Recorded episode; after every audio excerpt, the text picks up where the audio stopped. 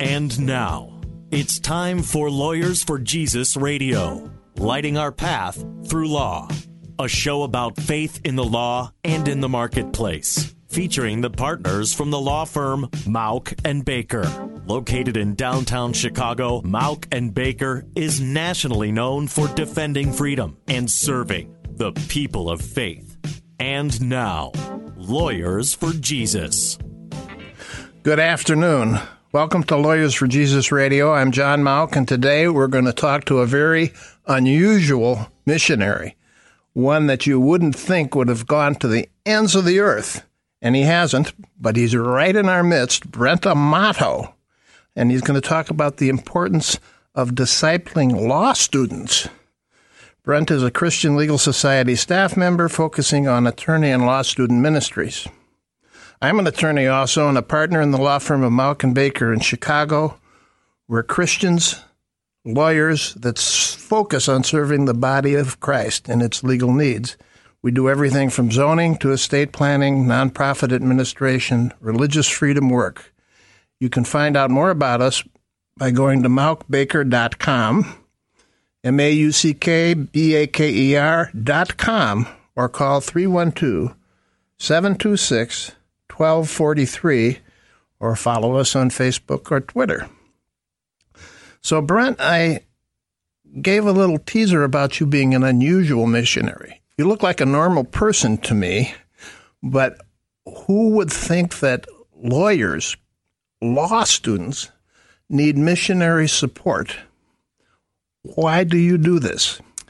Well, uh, I do it because I believe that law students are singularly positioned to do great ministry both in their law school campus, but afterwards for a significant period of time. I've been involved with CLS ever since I was a law student, John, and uh, been involved for over 40 years. And over the time, I have seen the impact that law students can have, which is a great matter for the kingdom of God. Well, Jesus talked about leveraging his influence. He told his disciples to make disciples, and from a small group of disciples, he changed the world and is still changing the world. You've mentioned that law students, uh, and I don't want to put words in your mouth, but there's leverage, they have greater impact. How do you see that? Why is that important to reach this group? Well, Let's put it this way everyone has a sphere of influence. Some people have greater spheres of influence. Uh, my observations over the years have been that lawyers, rightly or wrongly, have a great sphere of influence. And so, to the extent that you can reach a law student in their 20s and have them on fire for Christ on a campus of higher education and later as an attorney, is an incredible return on investment. Okay, awesome. But didn't Jesus say, Woe to you, lawyers? Ah, but you're not reading all of Scripture, John. I'm just teasing you, obviously. And yes, they did not get a lot of good ink. But you know, if you look to Titus in there, uh, Paul writes to this young pastor and says, Look out for Zenas, because Zenas is someone who is doing something for Christ and make sure he has everything he needs to effectuate his ministry. So there is good lawyering going on. Uh, Zenas the lawyer. Yes. Mm-hmm. Okay. Uh, well, tell us what it means to minister to Christian law students. What actually do you do? Okay. Well, first of all, you need to know what the uh, mission of the Law Student Ministries is for Christian Legal Society. And I'm quoting to nurture and encourage Christian law students by providing mentors and resources aimed at fostering spiritual growth, compassionate outreach, and the integration of faith and practice, and to establish and maintain vibrant witnessing communities of law students on every law school campus. Now, those are just words, John, but let me tell you what that looks like. Last week, I found myself meeting with law students from uh, the University of DePaul Law School, and we were talking about discipleship, just over some good food. I found myself this last Saturday meeting with Valparaiso law students and a sponsor and some law school professors. And what were we talking about? Just ways to integrate your faith in your practice. All right. Well, then back up a second. Sure. What, what is discipleship mean in the law student context? And what does integrating your faith and practice mean in a lawyer or law student context? Well, let's take the second one first. In terms of integration, It means that there are not compartments with regard to someone's life, that all of life is sacred, whether it be going to church, whether it be studying for a law school final exam, or anything else. And the key is, is everything that you're doing to the glory of God and somehow motivated and guided by the Holy Spirit in a way that advances God's kingdom. That should be true of every law student. But aren't lawyers subject to our American laws, the state of Illinois, our Constitution? Isn't that the higher law that they need to learn to follow? Well, that's a law that's going to get them a law degree, but that's not that's going to get them seek ye first the kingdom of God, and all these other things will be granted to you. So I think a higher calling with regard to God's kingdom and his righteousness really is something that should be motivating the law student, not necessarily whether they get an A in a particular course. Well, a lot of people might say uh, this is about imposing Christianity on the rest of us. How do you answer that objection to getting lawyers on fire for Jesus? It's all about truth. It is something that everyone should be contemplating.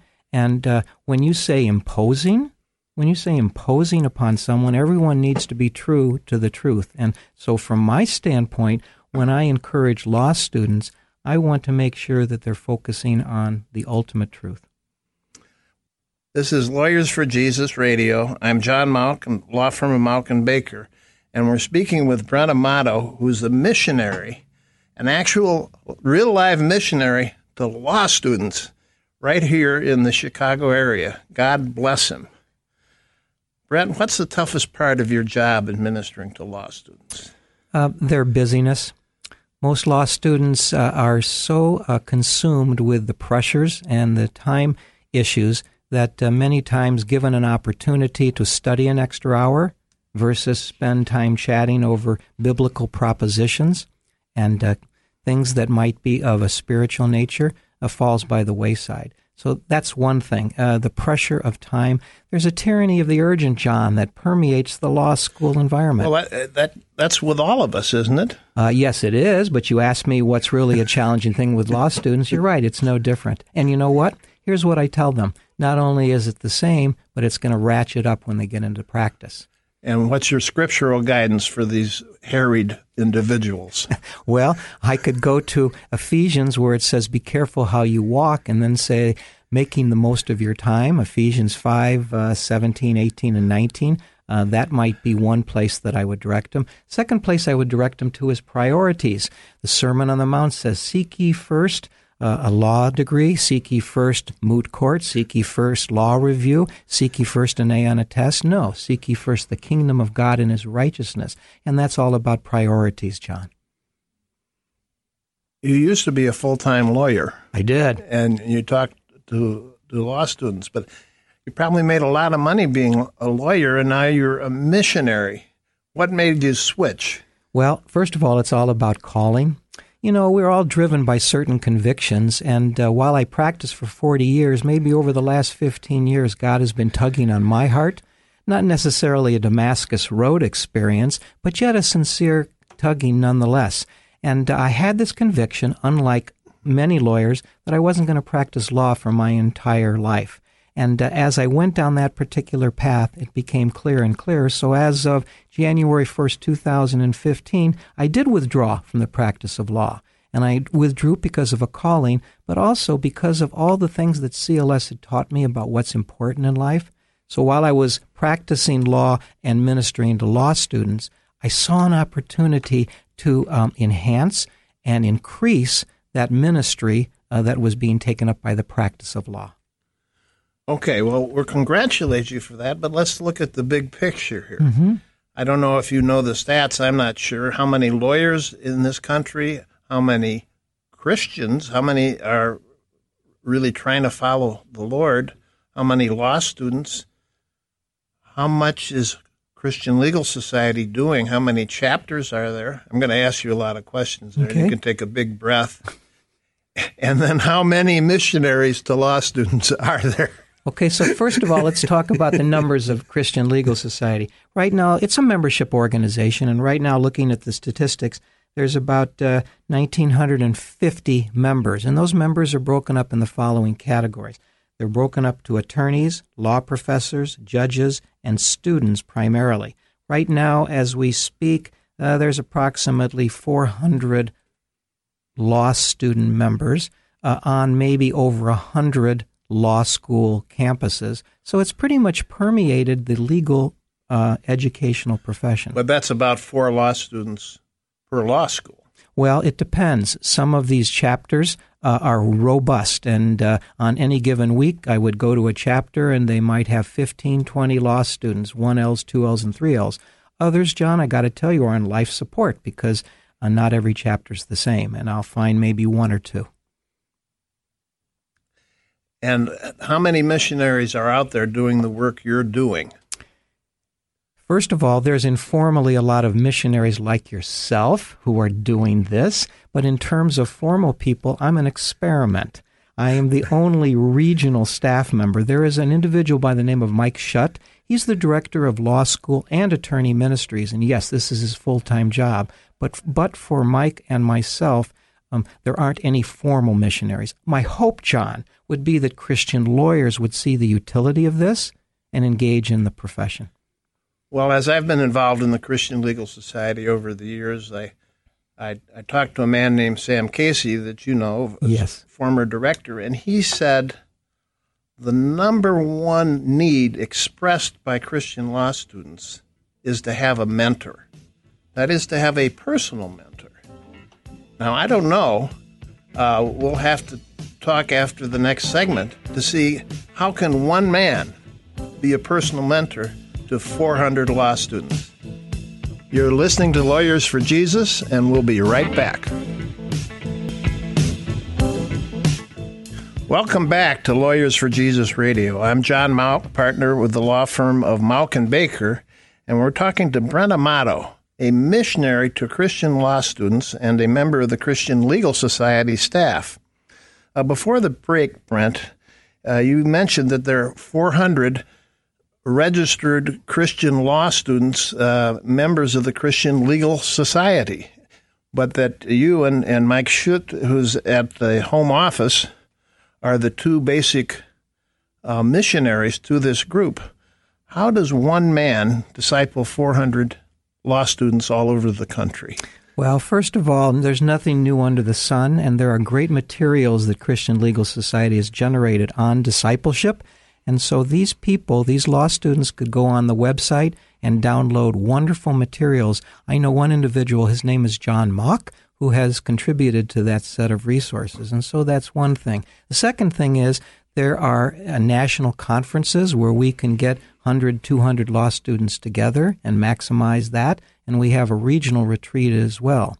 But for me, every day that I can invest in the life of another law student is worth the price of admission. So I don't worry about covering 400 people. I worry about being a good steward for every opportunity I have. Not every law student wants to spend time with a member of CLS staff.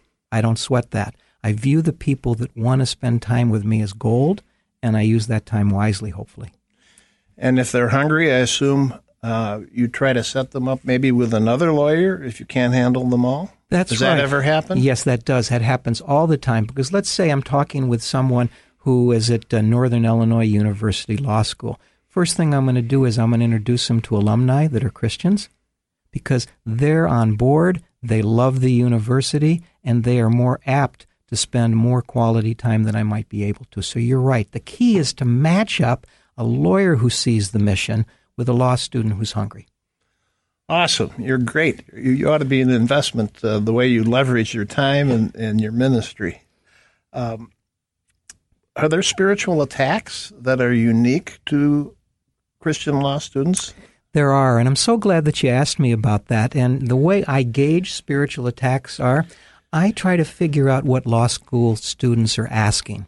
And I can share with you at briefly at least four questions or topics that they're talking about. And the reason I believe they're important is because questions lead you to challenges, temptations, and spiritual attack. So permit me just to share with you what a law student might ask me if he was sitting across from me. Okay? All right, go ahead. The first one is um, they're asking, How am I going to get a job? There are too many lawyers already, and their questions are about the job market. Um, how should I focus on a job search, et cetera, et cetera. And they're worried about graduating without getting a job. Um, I believe there's encouragement for all of these questions and responses to the challenges. So for this particular one, I would lead them to Scripture.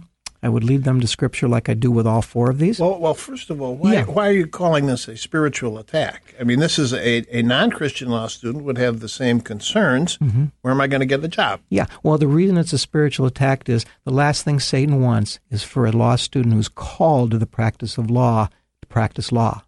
And so he wants them easy on in the game to say, well, maybe I made a mistake and uh, there's too many lawyers already. Maybe I should just drop out. So here's what I tell people. I tell, first of all, anecdotally, I tell them they're talking to a very average law student who had nothing going for him in this job market glut and who had no distinctive grades. And yet, notwithstanding that, God directed him to a practice of law that lasted for 40 years. But beyond any of my You're, talking to, about yourself. I'm talking about myself. I can't believe that. No, no. You But must- beyond that, but beyond that, I share scripture with them. So I go to Philippians 1 6 that says, He who began a good work in you, he who dra- attracted you to law school for a particular purpose will complete it. I have confidence of that. I want them, John, not to listen to Brent Amato, uh, an ex attorney, a CLS staff member. I want them to listen to the Word of God. So I try to encourage them. They've been called, and God does not make mistakes. So that's one question. Second question that's asked is How am I going to pay off all my debt? Um, law students incur incredible amount of debt to go to law school, hundreds of thousands of dollars, and they scratch their head and say, "Well, that should dictate my law career path because I need to make as much money as possible as soon as possible to get out of debt." And so there I take them to Philippians 4:19 that says, "And your God, law student, will supply all your needings, needs according to the riches of Christ Jesus, so that they don't sweat that so much as being faithful to the calling." That's the second one. All right. Do you have any stories of law students uh, uh, heeding your spiritual advice and getting their debts paid off? I have no anecdotal stories of any law student becoming a millionaire. So, no, I don't. But that doesn't negate the Word of God and having its faithfulness. Permit me to go on just with a couple of others. The third one, which is the most common, is work life balance. How can I possibly manage a demanding law practice and still love my family? How can I be true to my priorities? And, and once again, that's something that every vocation handles. But you know, John, as well as I do, the law is a jealous mistress. That's not an axiom just that's having no connectivity to their experience. The law is a jealous mistress. And so, what do I try to share with them? I try to share with them, once again, Scripture. Um, we're talking about, uh, oh, uh, the Sermon on the Mount, which once again says, Seek ye first the kingdom of God. And maybe that might help you with regard to your no, praise. no, amen. Absolutely. You've either got to have a worldly view that this is a closed system, Yeah. or understand that we are spiritual beings living in the kingdom of God. If we've been born again, we've entered into a different realm. Right. So the balance, the balance is there already through the power of the Holy Spirit and the Word of God. It's just a matter of the law students opening their eyes amid all the tyranny of the urgent to experience it. Amen. Okay. Uh, so You that's said- number three, and there's a fourth one. All right. Hey, and thank you for your patience with me. a fourth one, which is how can I possibly be a faithful Christian practicing law? I read Scripture and know what the word is to the Pharisees. Woe is to me. How am I ever going to pull this off? Can I possibly be true to uh, my faith? Can I possibly be ethical? Can I possibly integrate my faith and my practice? And uh, I take them to Scripture again that says, uh, Proverbs 16:3, commit your work to the Lord, whatever you do, and if you do that, you will have success. I, I take them to Scripture that says, You be filled with the Holy Spirit and watch the gyroscope of the Holy Spirit tell you how to integrate your faith in your practice. Wow. Uh, you're listening to Lawyers for Jesus Radio, and you're listening to Brent Amato, the Christian Legal Society. You can find out more about us by going to mauckbaker.com. Brent, tell us some stories of actual law students and what God has done in their lives. Okay. Uh, I'm going to give you an individual story and I'm going to give you a corporate story, if I may, please. And uh, the first one is about an individual, just we'll just call him Joe. Met him at Judson University when he was a pre law student trying to figure out what to do. Re encountered him at the University of Illinois Law School, where he now, continuing as a Christian, had a much stronger sense of calling. And I tried to invest myself in his life. And this person engaged in practice of law for a period of time and then felt and sensed a higher calling. And John. Wait a minute. Wait a minute. There's a higher calling than the practice of law. Yeah, watch this. Listen to this. okay. And while he had a successful tra- Every, everybody listen to this. and while he had a successful law practice, he felt that he needed to be uh, a good Samaritan and he left the practice of law to focus on Christian legal aid. And what he did was he started an organization um, that ministered uh, to the poor who didn't have access to law and has been doing that for maybe the last 15 years. Now, I'm quick to tell you, was this because of Brent? No, but I had a small part in helping shape his conviction that maybe this ministry trumped the practice of law. That's one individual. And you know what? I've got pictures and I've got anecdotes about a lot of different people, but I want to share one corporate one to you.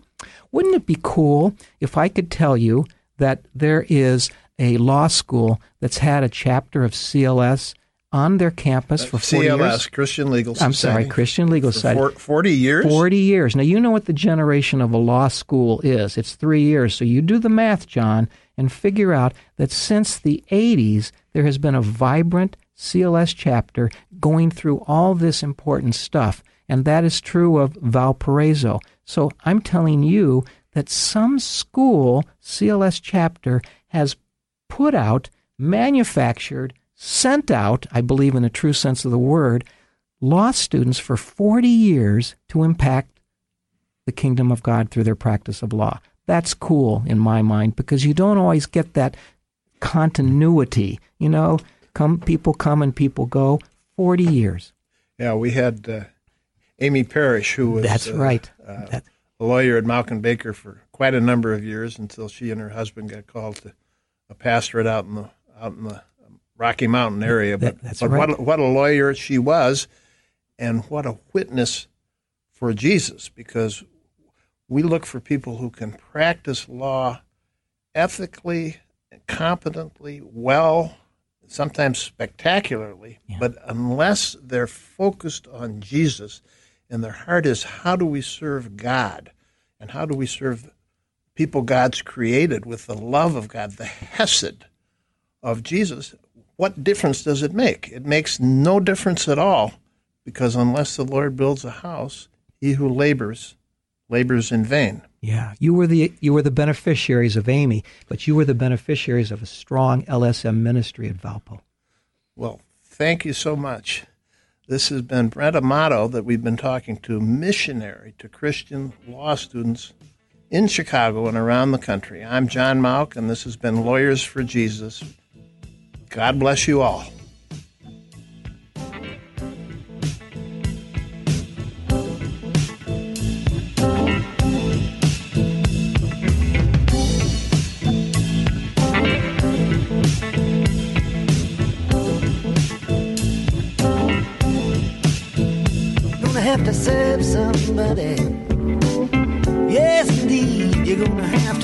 Yes,